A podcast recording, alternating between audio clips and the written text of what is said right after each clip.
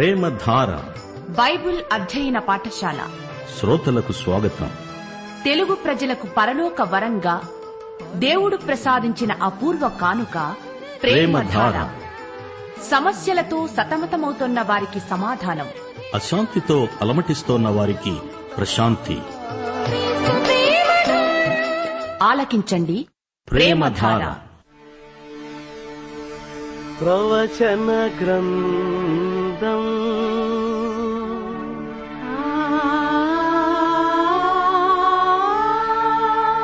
దానియేలు గ్రంథం.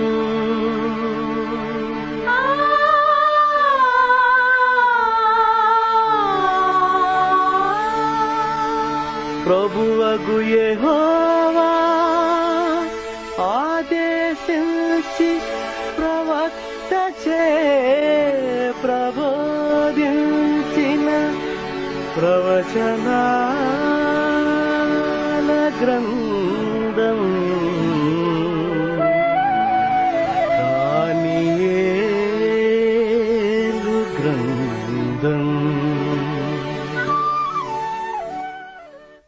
శ్రోతలు బాగున్నారా? మీ సమస్యలు మీ కష్టనిష్ఠురాలు పంచుకోవటానికి మీకు ఆత్మీయులైన స్నేహితులున్నారా? మీ తలంపులు మీ భావోద్వేగాలు అర్థం చేసుకుని మిమ్మలను ఆదరించే సన్నిహిత స్నేహితుడు ఒక్కడైనా ఉండాలి. మన ఉద్రేకాలలో సమతౌల్యం ఉండాలి లేకపోతే అట్టిట్టయిపోతాము. మరొక విశ్వాసితో పంచుకున్నప్పుడు భారం కొంతవరకు తగ్గుతుంది. దేవుని ప్రేమ ఎవరి ద్వారా నీలోకి ప్రవహిస్తుందో ఎవరి ద్వారా నీకు ఆదరణ కలుగుతుందో దేవుని ప్రేమ ముక్కలు చెక్కలైపోయిన బ్రతుకును మరమ్మతు చేస్తుంది. ఆ ముక్కలను సమకూర్చి అతికించి మనల్ని బ్రతికిస్తుంది. అట్టి ప్రేమ నీవు వినే సందేశం ద్వారా లేదా నీతో సంప్రదించే దైవ సేవకుని ద్వారా లేక నీకు ఆత్మీయుడైన ఒక నేస్తం ద్వారా లేదా నీకు ఇప్పుడే అందిన ఒక ఉత్తరం ద్వారా నీలోకి ప్రవహించవచ్చు. దేవుని ప్రేమ నీ మనస్సును అభిషేకిస్తుంది. ప్రేమ స్వచ్ఛందం అది బలవంతం కాదు పరలోకం ప్రేమకు మూలస్థానం. ఈ రోజు మిమ్ములను రోమాపత్రిక ఐదో అధ్యాయం ఐదో వచనంతో నేటి పాఠానికి ఆహ్వానిస్తున్నాము. మనకు అనుగ్రహింపబడిన పరిశుద్ధాత్మ ద్వారా దేవుని ప్రేమ మన హృదయములలో కృమ్మరింపబడి ఉన్నది. నీవు వెతకకుండా నీవు అడగకుండా వచ్చిన ఈ ప్రేమను తీసుకోకుండా ఉన్నావు అంటే నీవే నష్టపోతావు. సరే రండి ప్రార్థించుకుందాము. మా పరమతండ్రి దేవా నీకు మా హృదయపూర్వకమైన కృతజ్ఞతాస్థుతులు. నీవు మమ్మలను ఎంతో ప్రేమించావు. నీయందు నీ నామమందు భయభక్తులు గల వారి జీవితాలలో నీతి సూర్యోదయం. దేవా నీ రెక్కల నీడలో మాకు ఆరోగ్యం. ఈరోజు మా శ్రోతలందరినీ మీ కృపాసనము చెంతకు తెస్తున్నాము. వారి వ్యక్తిగత అక్కరలు క్రీస్తునందు తీరుతాయనే నమ్మకంతో వారు నీ సన్నిధిని ఆశ్రయిస్తున్నారు. మమ్మలను కనికరించండి. నీ వాక్యము వెల్లడి అగుటతోడనే వెలుగు కలుగుతుంది. మా శ్రోతలను మీ వాక్యముతో వెలిగించండి. వారి కుటుంబాలను సమృద్ధిగా దీవించండి. వ్యక్తిగతంగా ప్రతి ఒక్కరూ నీతో నీలో నిలకడగా ఉండగలుగునట్లు బలపరచండి. మా శ్రోతల వ్యక్తిగత సాక్ష్యాన్ని నూతనపరచండి. మా దేశమును దేశ ప్రజలను దేశ పరిపాలకులను నాయకులను దీవించండి. దేశము సుభిక్షమై ఉండునట్లు ప్రజలలో ఆధ్యాత్మిక నైతిక విలువలు పాటించబడినట్లు వారిని దీవించండి. రోగగ్రస్తులను ముట్టి వారిని స్వస్థపరచండి. యువతరం మేల్కొని నీ దర్శనము చూచి నీ బిడ్డలై నీ అడుగుజాడలలో నడిచే కృప అనుగ్రహించుదేవా నేటి వాక్యాధ్యయనమందు మాకు నూతన అనుభవాలు మరిన్ని దయచేయమని మహిమ పొందుమని యేసుక్రీస్తు వారి మహిమాన్విత నామమున ప్రార్థిస్తున్నాము తండ్రి. ఆమెన్. ప్రియ శ్రోతలు ఈ రోజున మనం దానియేలు గ్రంథం ఐదో అధ్యాయం పద్దెనిమిదో వచనం నుండి పాఠం ప్రారంభిస్తున్నాము. ఈ అధ్యాయంలో బబులోను పతనం బెల్షస్సరు విందు. మీకు జ్ఞాపకముందా బెల్షస్సరు నెబోనిడస్ కుమారుడు నెబుకద్నెజరు మనుమడు. దానియలు గ్రంథం ఏడు ఎనిమిది అధ్యాయాల తరువాత సన్నివేశం ఐదో అధ్యాయంలో ఉంది. ఈ క్రమాన్ని మా శ్రోతలు గుర్తించాలి. బెల్షస్సరు రాజు విందు చేశాడు. ఆ విందుశాల చాలా పెద్దది. గోడలు అలంకరించబడినవి. హిబ్రూ భాషలో తాత అనడానికి ప్రత్యేకంగా మాట లేదు. తండ్రి అనే అంటారు. ఆ మాటకొస్తే యేసుక్రీస్తును దావీదు కుమారుడు అంటాము గదా. పూర్వీకులు అనడానికి పితరులు అంటారు. అంటే తండ్రులు అని అర్థం. అసలు త్రాగటమే దుర్వ్యసనం. మద్యముతో మత్తులై ఉండకండి. అందులో దుర్వ్యాపారముంది. ఆత్మపూర్ణులై ఉండండి అని పౌలు ప్రబోధం. పైగా బెల్షస్సరు యహోవా మందిర పాత్రల్లో నుంచి మద్యం తాగుతున్నాడు. ఈ విధంగా దైవదూషణ అపచారం చేశాడు బెల్షసరు పరిశుద్ధ వస్తువులు పరిశుద్ధులకే త్రాగుబోతుల కోసం కాదు బెల్షస్సరుకు తీర్పు సమయం వచ్చింది. దేవుడు గోడ మీద తన చేతితో తన తీర్పును రాస్తున్నాడు. బెల్షస్సరు చేసిందేమిటి? విగ్రహాలను స్తుతిస్తున్నాడు. అదే సమయంలో తాగుతున్నాడు. నిజమైన దేవునికి చెందిన పాత్రలను అపవిత్రపరుస్తున్నాడు. దేవుడు త్వరలో తన ప్రజలను విమోచిస్తాడు. డెబ్బై ఏండ్ల చెర అంతమవుతుంది. అన్య రాజ్యాల కాలాలు ఒకదాని వెంబడి ఒకటి ముగింపునకు వస్తాయి. ఆ విందులో వేల కొలది మంది ఉన్నారు. అందరూ గోడ మీద ఏదో రాస్తున్న హస్తాన్ని చూచారు. రాయబడిన అక్షరాలను కూడా అందరూ చూచారు. అందరూ భయభ్రాంతులయ్యారు. విశేషించి రాజు గజగజ వణికిపోయాడు. బెల్షసరు తన తాత అయిన నెబుకద్నెజరులాగే ఆస్థాన విద్వాంసులను పిలిపించాడు. ఈ రాతను చదివి చెప్తే ఎవరికైనా బహుమానమిస్తాను? నా తండ్రి తరువాత నేను ఆ తరువాత ఈ రాత చదివి చెప్పగలవాడు అధిపతి అవుతాడు అంటూ ప్రకటన చేశాడు. ఆ రాత ఏ భాషో ఎవరికీ తెలియదు. అది హీబ్రూ కల్దీయ భాష కాదు. రాజ్యంలో ఎక్కడా ఈ భాష వాడుకలో లేదు. అలాగైతే దాన్ని ఎందరో చదవగలిగేవారు. అది దేవుని భాష దేవదూతల భాష. దాన్ని చదివి చెప్పగలవాడు ఆత్మపూర్ణుడైన వ్యక్తి అయి ఉండాలి. అది మరెవరికీ సాధ్యం కాదు. చదివి దాని అర్థం చెప్పే వ్యక్తి దేవుని ఆత్మ గలవాడై ఉండాలి. దానియేలు దేవుని ఆత్మను బట్టి దానిని చదవగలడు దానికి అర్థం చెప్పగలడు. అది అతడు నేర్చుకున్న భాష కాదు. అంతకు ముందు నెబుకద్నెజరు కలల భావం దానియేలు ఎలా చెప్పగలిగాడు? పరిశుద్ధాత్మ వల్లనే ఈ రాత చదివి అనువదించిన వాని మెడలో బంగారు గొలుసు వేస్తానంటున్నాడు. అది రాజకీయాధికారాన్ని చూపుతుంది. ఆస్థాన జ్ఞానులకు ఆ రాత చదవటం రాదు అర్థం చెప్పటం అసలే రాదు. అప్పుడు రాజమాత అక్కడికి వచ్చింది. ఆమె వచ్చి దానియేలు విషయం బెల్షస్సరుకు జ్ఞాపకం చేసింది. దానియేలు పరిశుద్ధాత్మ గలవాడు నెబుకద్నెజరు మునుపు దానియేలు ప్రతిభను గుర్తించాడు.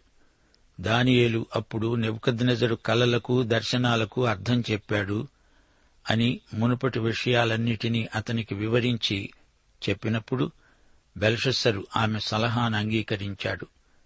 దానియేలు గొప్ప జ్ఞాని అని గ్రహించినవాడై రాజు అతణ్ణి పిలిపించి మాట్లాడాడు.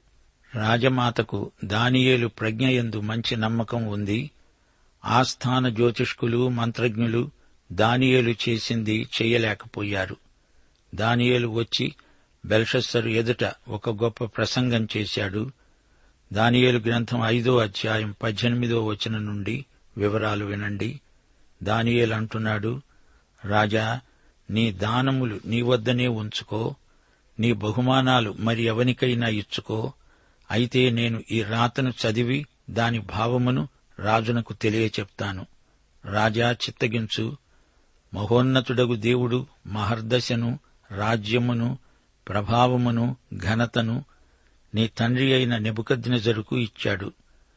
దేవుడు అతనికి ఇట్టి మహర్దశ ఇచ్చినందున తానెవరిని చంపగోరాడో వారిని చంపాడు. ఎవరిని రక్షించగోరాడో వారిని రక్షించాడు. ఎవరిని హెచ్చించగోరాడో వారిని హెచ్చించాడు. ఎవరిని పడవేయగోరాడో వారిని పడేశాడు.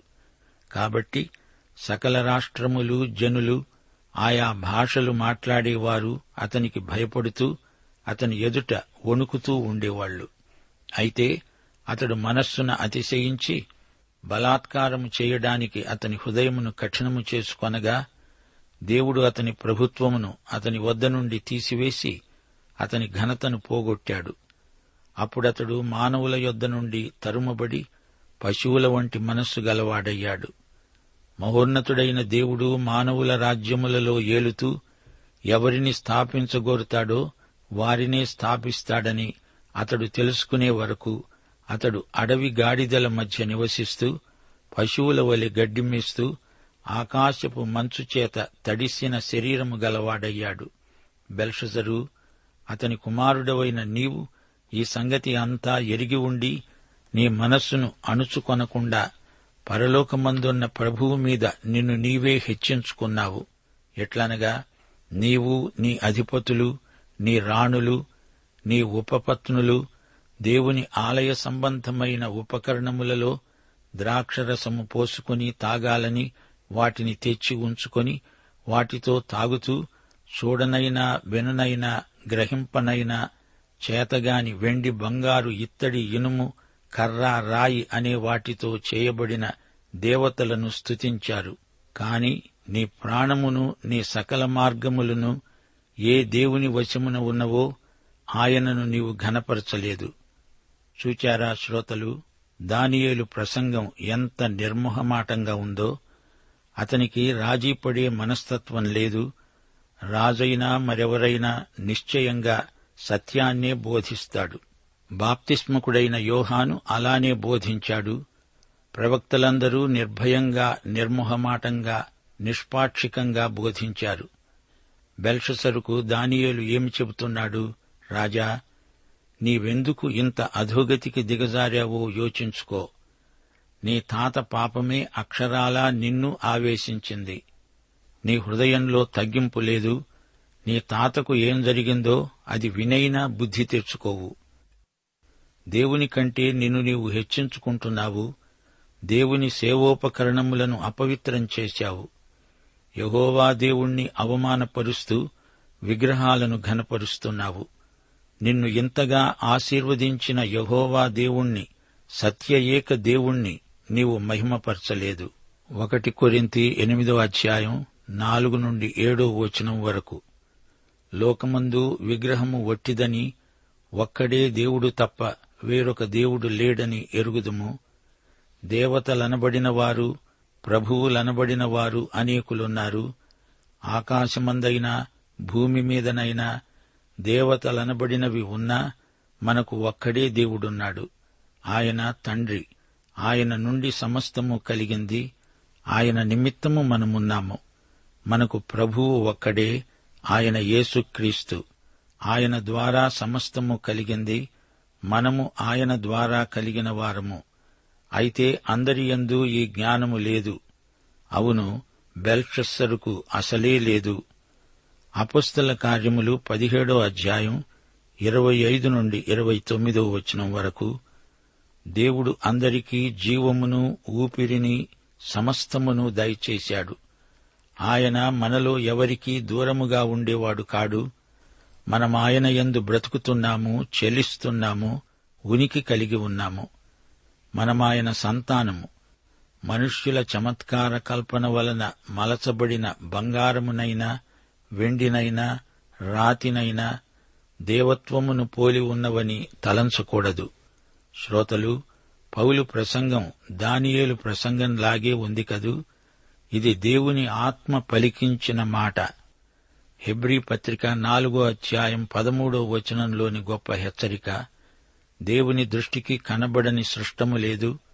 మనము ఎవనికి లెక్క అప్పజెప్పవలసి ఉన్నదో ఆ దేవుని కన్నులకు సమస్తమును మరుగు కాక తేటగా ఉన్నది. ఎవరూ దేవుని కన్నులు కప్పి దేవునితో దాగుడు మూతలాట ఆడలేరు. ప్రియ శ్రోతలు గోడమీది రాతను చదవకముందు దానియేలు ఈ ప్రసంగం చేశాడు. వారి మనసులను ఈ విధంగా సిద్ధపరుస్తున్నాడు. చదివితే చాలదు దాని అర్థం కూడా చెప్పాలి. దేవుడు తన ఆత్మ ద్వారా ఈ రెండు దానియేలు ద్వారా చేయించాడు. ఆ రాత మానవ భాష కాదు దానియేలుకు తప్ప మరెవరికి అది బయలుపరచబడలేదు. దానియేలు రాతకు అర్థం చెప్పగలడు. అతడు ఆత్మపూర్ణుడు. కల్దియా హెబ్రి సమరయ్య మొదలైన భాషల్లో అది ఏదీ కాదు. అది దేవుని హస్తం దేవుని రాత. ఇది దానియేలు యొక్క సహజ శక్తి కానే కాదు దేవుడిచ్చిన జ్ఞానం. సోదరీ సోదరులారా దానియేలు రాజు ఇవ్వచూపిన బహుమానాలు తిరస్కరించాడు. ఇది రాజుకు అవమానమనిపించినా భయం చేత బెల్షసరు ఏమీ అనలేకపోయాడు. అయినా దానియేలు ఇప్పుడు అనుభవంతో పండిపోయిన వృద్ధుడు. రాజుకు అతడేమీ భయపడడు. నెబుకద్నెజరు కాలంలో దానియేలు యువకుడు. అతని మనుమని కాలంలో తాను వయోవృద్ధుడు. తరాల మధ్య అంతరం అంటారా? ఇక్కడ అదేమీ లేదు. దానియేలు మాటలు దేవుని మాటలు. అతని స్వరం ఆత్మస్వరం. నెబుకద్నెజరు ప్రపంచ సామ్రాజ్యానికి అధినేత. అతని హయాములో అంత అధికారము గల వ్యక్తి మరెవ్వరూ లేరు. అంత్యక్రీస్తు వరకు అతని లాంటి నియంత మరొకడు ఉండడు. దానియేలు రాజు తాతను గురించి ప్రస్తావించాడు. నీ తాతను దేవుడేం చేశాడో తెలుసా? దేవుడే అతణ్ణి సింహాసనం ఎక్కించాడు అతనికి దేవుడు విశ్వవ్యాప్తమైన సామ్రాజ్యమిచ్చాడు. నీ తాత అనుభవాలు ఎలాంటివో నీవు తెలుసుకో. శ్రోతలు దానియేలు ప్రసంగం ఎంతో ఘాటైనది గదు. దానియేలు తేటగా సూటిగా మాట్లాడుతున్నాడు. దేవుడు నెబుకద్నెజరుకు ఇచ్చిన రాజ్యాధికారమది. నెబుకద్నెజరు ఏది తలుచుకుంటే అదే చేశాడు. అతని తలంపే శాసనం అతని కోరికే చట్టం. అయితే ఏం జరిగింది? ఎప్పుడైతే నెబుకద్నెజరు గర్వంతో నిండిపోయాడో దేవుడు అప్పుడే అతని నెత్తిన మొట్టాడు. ఏడు సంవత్సరాలు అతని బ్రతుకు విషాదమయమైంది. వెనకటి చరిత్ర బెల్షసరుకు సైగ చేస్తోంది. రాజా నీ తాతకు పట్టిన గతే నీకు పడుతుంది జాగ్రత్త అని దానియేలు హెచ్చరిస్తున్నాడు. నీవు తాగుబోతువై గర్వించి ఉన్మాదం ముదిరి తాతలాగా పిచ్చివాడివైపోతావు. శ్రోతలు బెల్షసరు నిజంగా అహంకారి తాతకు జరిగింది తెలిసినా అతడు గుణపడలేదు. తానిప్పుడు మరీ బరితెగిపోయాడు. ఎరుషలేములోని దేవాలయమందలి పాత్రలను తన తాత ఎన్నడూ ముట్టలేదు గాని ఈ మనుమడు వాటిలో మద్యం పోసి తన స్నేహితులతో కలిసి తాగుతున్నాడు. ఇది అపచారం. సత్య ఏక దేవునిపై ధిక్కారమా? దేవుణ్ణి అపహసిస్తాడా? అంత సాహసమా? అలా చెయ్యకూడదని తెలిసి కూడా అదే పని చేస్తున్నాడు. తెలిసి కూడా చెయ్యకూడనిది చేస్తే దేవుడు అలాంటి వ్యక్తి మీదికి తన చెయ్యి ఎత్తుతాడు. మహాశ్రమల కాలంలో ఏం జరుగుతుంది? వెలుగును తిరస్కరించిన వారికి దుర్గతి ప్రాప్తిస్తుంది. అపస్తులుడైన పౌలు రెండు తెశలోని పత్రిక రెండో అధ్యాయం తొమ్మిది నుండి పదకొండో వచనం వరకు ఏమన్నాడు? నశిస్తున్నవారు తాము రక్షించబడడానికి సత్య విషయమైన ప్రేమను అవలంబించకపోయారు. గనుక ధర్మవిరోధి రాక అబద్ధ విషయమైన సమస్త బలముతో నానావిధములైన సూచిక క్రియలతో మహత్కార్యములతో దుర్నీతిని పుట్టించే సమస్త మోసముతో నశిస్తున్న వారిలో సైతాను కనపరిచే బలమును అనుసరించే ఉంటుంది. ఇందుచేత సత్యమును నమ్మక దుర్నీతియందు అభిలాష గలవారందరూ శిక్షావిధి పొందుటకై అబద్ధాన్ని నమ్మునట్లు మోసము చేసే శక్తిని దేవుడు వారికి పంపుతున్నాడు. ఇది సంగతి. దేవుడు పనిచేసే విధానమేమిటో దానియేలు బెల్షసరుకు బోధిస్తున్నాడు. ఇదే బోధను అపుస్తలిక ప్రముఖుడైన పౌలు పునరుద్ఘాటించాడు. యోహాను సువార్త ఐదో అధ్యాయం నలభై మూడో వచనంలో యేసు ప్రభు స్వయంగా చెప్పాడు నేను నా తండ్రి నామమున వచ్చాను మీరు నన్ను అంగీకరించరు. మరి ఒకడు తన నామమున వచ్చిన ఎడల వాణ్ణి అంగీకరిస్తారు. సత్యాన్ని తిరస్కరించిన వారు సైతాను బోధకు తలుపులు భార్లాగా తెరిచిన వారవుతారు. అందుకే సైతానుకు విశేష ప్రచారం ప్రజల మధ్య జరుగుతున్నది. సోదరీ సోదరులారా దేవుని వాక్యాన్ని ఉన్నది ఉన్నట్లు ఎడతెగక వింటూ ఉండండి. మనుషుల అభిప్రాయాలు మానవులు కల్పించిన సిద్ధాంత రాద్ధాంతాలు మనకు వద్దు. దేవుడు ఏమి చెబుతున్నాడో అది మనకు కావాలి గాని వారు వీరు ఏమి చెబుతున్నారు అనేది మనకు అనవసరం. దానియేలు తన ప్రసంగం ముగిస్తున్నాడు ఇక గోడమీది రాత చదువుతాడు. దానియేలు అన్నాడు రాజా ఆ హస్తం దేవునిది ఆ రాత దేవుని రాత. గోడమీది దేవుని రాత. నేను చదివి నీకు దాని అర్థం బోధపరుస్తాను. ఏ దేవుణ్ణి నీవింతవరకు అపహాస్యం చేశావో ఆ దేవుని చేతి రాత నేను చదివి చెప్తాను. దేవుడు తన సత్యాన్ని బయలుపరిస్తే దాన్ని అంగీకరించాలి లేదా ఆ సత్యమే నీకు తీర్పు చెబుతుంది. సోదరీ సోదరులారా గోడమీది రాత ఏమిటనుకున్నారు? మెనే మెనే టెకెల్ ఉపార్సిన్. దీని వివరణ వచ్చే పాఠంలో వింటాము. శ్రోతలు ఒక్క విషయం మాత్రం జ్ఞాపకముంచుకోండి. బబులోను రాజ్యం గతించింది కాని బబులోను మనస్తత్వం ఇంకా ఈ లోకంలో నిలిచి ఉంది. యేసుక్రీస్తు వచ్చే వరకు అది పోదు ఉంటుంది. బబులోను తరువాత మాదీయ పారసీక రాజ్యం వచ్చినా దానికి కూడా బబులోను మనస్తత్వమే ఉంది. తరువాత గ్రీసు రోము వీటన్నిటిలో బబులోను మనస్తత్వమే నిండి ఉంది. ఈ యుగ సమాప్తిలో బబులోను మనస్తత్వం పరాకాష్ఠకు చేరుకుంటుంది. అప్పుడు పాపపురుషుడు లేస్తాడు వాడే అంత్యక్రీస్తు. అయితే ఈ యుగ సమాప్తిలో యేసుక్రీస్తు తాను ఏర్పరుచుకున్న వారిని పైకి ఎత్తుకుపోతాడు. అదే ఆయన సంఘం యేసుక్రీస్తు యొక్క శరీరం. ఈ బెల్షాజరు రాబోయే అంత్యక్రీస్తుకు ముందు గుర్తు వాడు లోకములోని జాతులన్నిటినీ సమీకరిస్తాడు బబులోను రాజకీయాలకు క్రీస్తు విరోధ కార్యక్రమాలకు అంత్యక్రీస్తు ఆధిపత్యం వహిస్తాడు. వాడు దేవుని పరిశుద్ధ వస్తువులపై ఇలాగే చేయి వేస్తాడు అబ్రహాము ఇస్సాకులకు దేవుడిచ్చిన స్వాస్థ్యాన్ని తాను దురాక్రమణ చేయడానికి పూనుకుంటాడు. బెల్షాసరులాగే వాడు దేవాలయాన్ని అపవిత్రం చేస్తాడు అప్పటికే సంఘం ఎత్తబడి ఉంటుంది. అతడు విచ్చలవిడిగా దేవుని ప్రజలైన ఇస్రాయేలును హింసిస్తాడు. అప్పుడు యేసు ప్రభువు వచ్చి బబులోను తత్వాన్ని పూర్తిగా లయం చేస్తాడు. ప్రకటన గ్రంథం పదహారు పదిహేడు పద్దెనిమిది అధ్యాయాలలో దీని వివరణ ఉంది.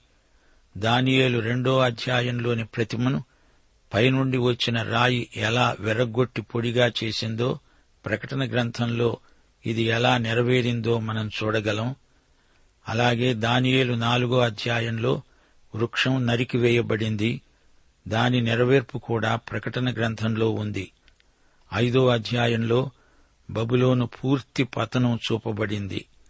పాలస్తీనా కనాను పరిశుద్ధ స్థలం చుట్టూరా నేటి వరకు చరిత్ర తిరుగుతూ ఉంది. దేవుని ప్రవచనాత్మక కార్యక్రమాన్ని మనం తేటగా చూడగలం. మానవుని సమస్యలన్నిటికీ పరిష్కారం ఈ ప్రవచనాలలో దొరుకుతుంది. యేసు ప్రభు వచ్చే వరకు ఈ సమస్యలు అంతరించవు. సోదరీ సోదరులారా ముగింపులో ప్రతి ఒక్కరిని ఇదే ప్రశ్న ఎదుర్కొంటుంది. ఈ విషయమే మీకు గుర్తు చేస్తున్నాము. కడవరి కాలపు సంఘటనలను గురించి నేను సిద్ధపడుతున్నానా?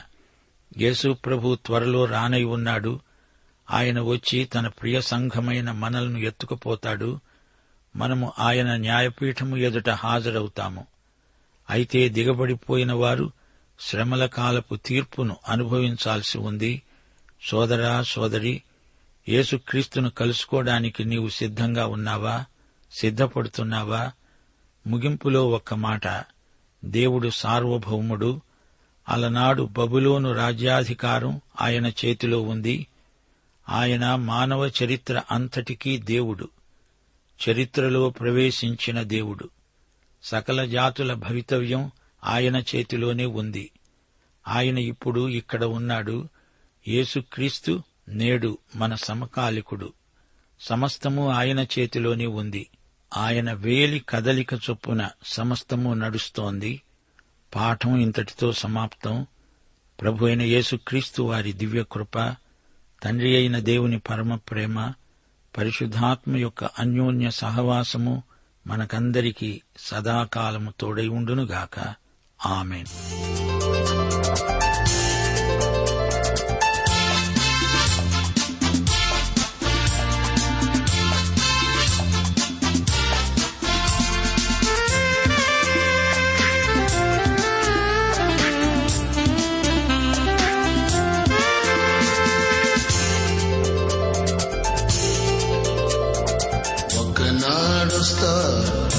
రాజుల రాజుగా సిద్ధపడి ఉందాము మనమందరము యేసుని చూడ సిద్ధపడి ఉందాము నీవు సంసిద్ధుడై సిద్ధపరచు ప్రభు రాగడకి సమీపం. ఒకనాడుస్తా రాజుల రాజుగా సిద్ధపడి ఉందాము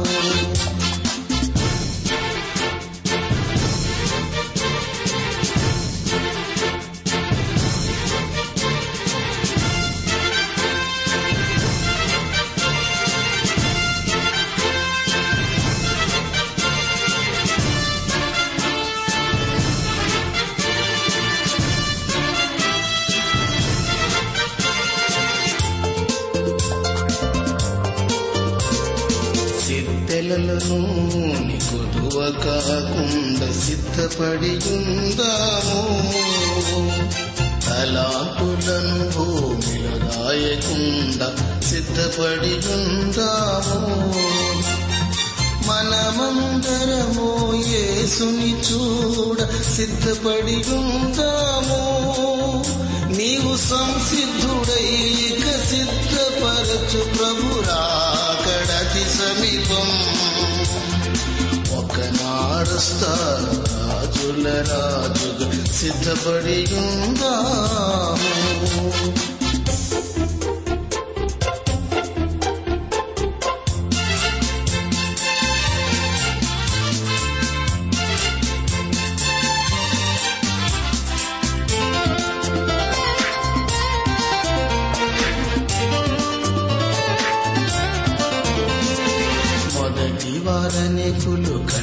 వారగు వారగుతురు సిద్ధపడి ఉందాము.